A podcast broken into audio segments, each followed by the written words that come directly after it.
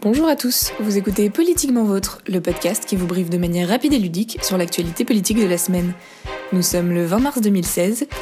Au menu cette semaine, candidature présidentielle, Marion Maréchal Le Pen et bourgeoisie parisienne.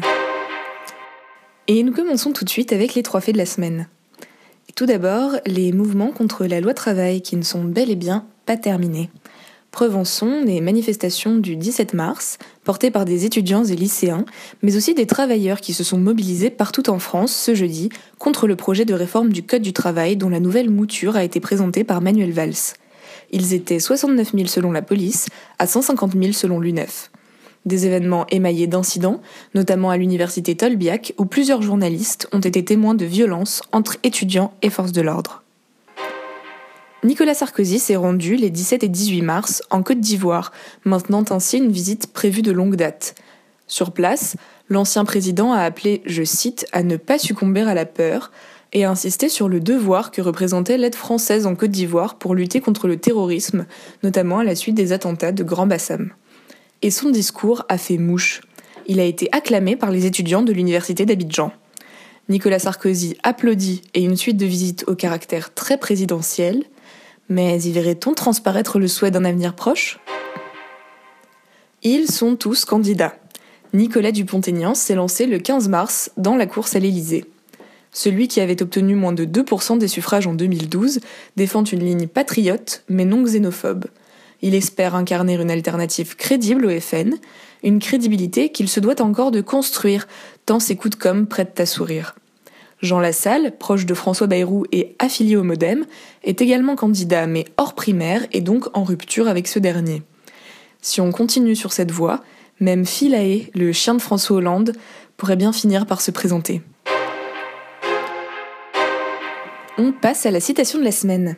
Nous avons été mauvais. Voilà. Mauvais dans l'équilibre du texte, la première mouture, mauvais dans l'explication, et mauvais pour, dans le dialogue parce qu'il a fallu recommencer 15 jours de plus par le Premier ministre. C'est par ces mots que Didier Guillaume, président du groupe socialiste au Sénat, a reconnu les erreurs du gouvernement en ce qui concerne la loi travail. Sa principale inquiétude? La mobilisation des jeunes à prendre au sérieux, mais qui relève d'un manque de clarté de la part du gouvernement. Pour lui, la garantie jeune mise en place serait la meilleure avancée sociale de ces 30 dernières années.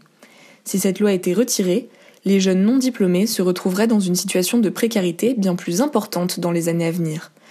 Mais justifier les protestations générales engendrées par le projet de loi El Khomri, n'est-ce pas occulter un problème plus profond?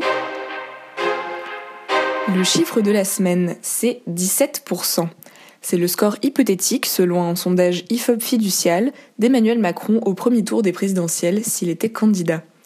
Sorti de l'anonymat il y a un peu plus d'un an, le ministre de l'économie est en train de forger sa légende en devenant l'homme politique le plus en vogue du pays. Le style Macron séduit au point de vouloir l'envoyer à l'Élysée. Enfin une bonne nouvelle pour un gouvernement en quête de popularité. Mais pas sûr que celle-ci ravisse ses camarades de gauche, qui auraient pourtant intérêt à faire du Macron plutôt que des courbettes à leur électorat traditionnel.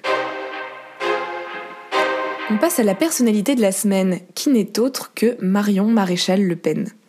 Interrogée lors d'une conférence de presse en Italie, elle a déclaré que le mariage homosexuel ouvre la voie à toutes sortes d'amours, tels que la polygamie.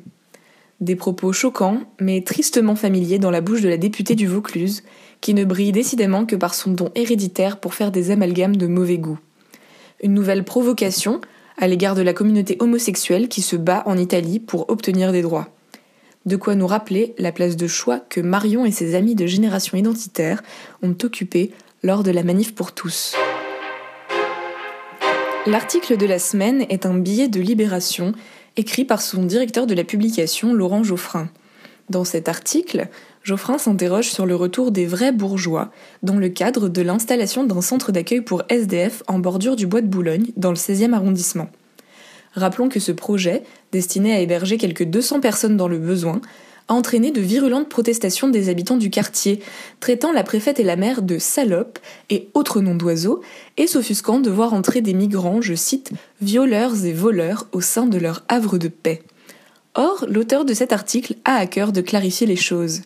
Inutile de s'indigner contre les bobos, comme l'a fait Claude Guadgen.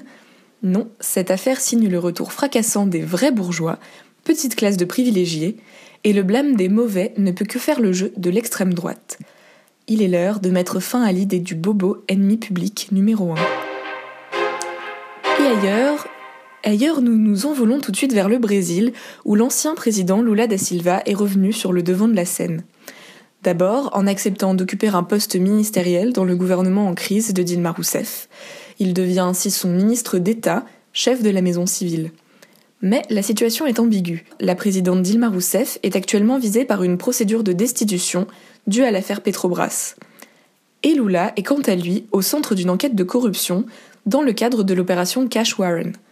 Serait-ce là une stratégie pour soustraire Lula de l'enquête? Malgré son entrée au gouvernement, il reste susceptible de passer devant la Cour suprême brésilienne. Il a par ailleurs annoncé cette semaine son intention de se présenter aux prochaines élections présidentielles en 2018. Pour conclure, une phrase de ses opposants Quand un pauvre vole, il va en prison, quand un riche vole, il devient ministre.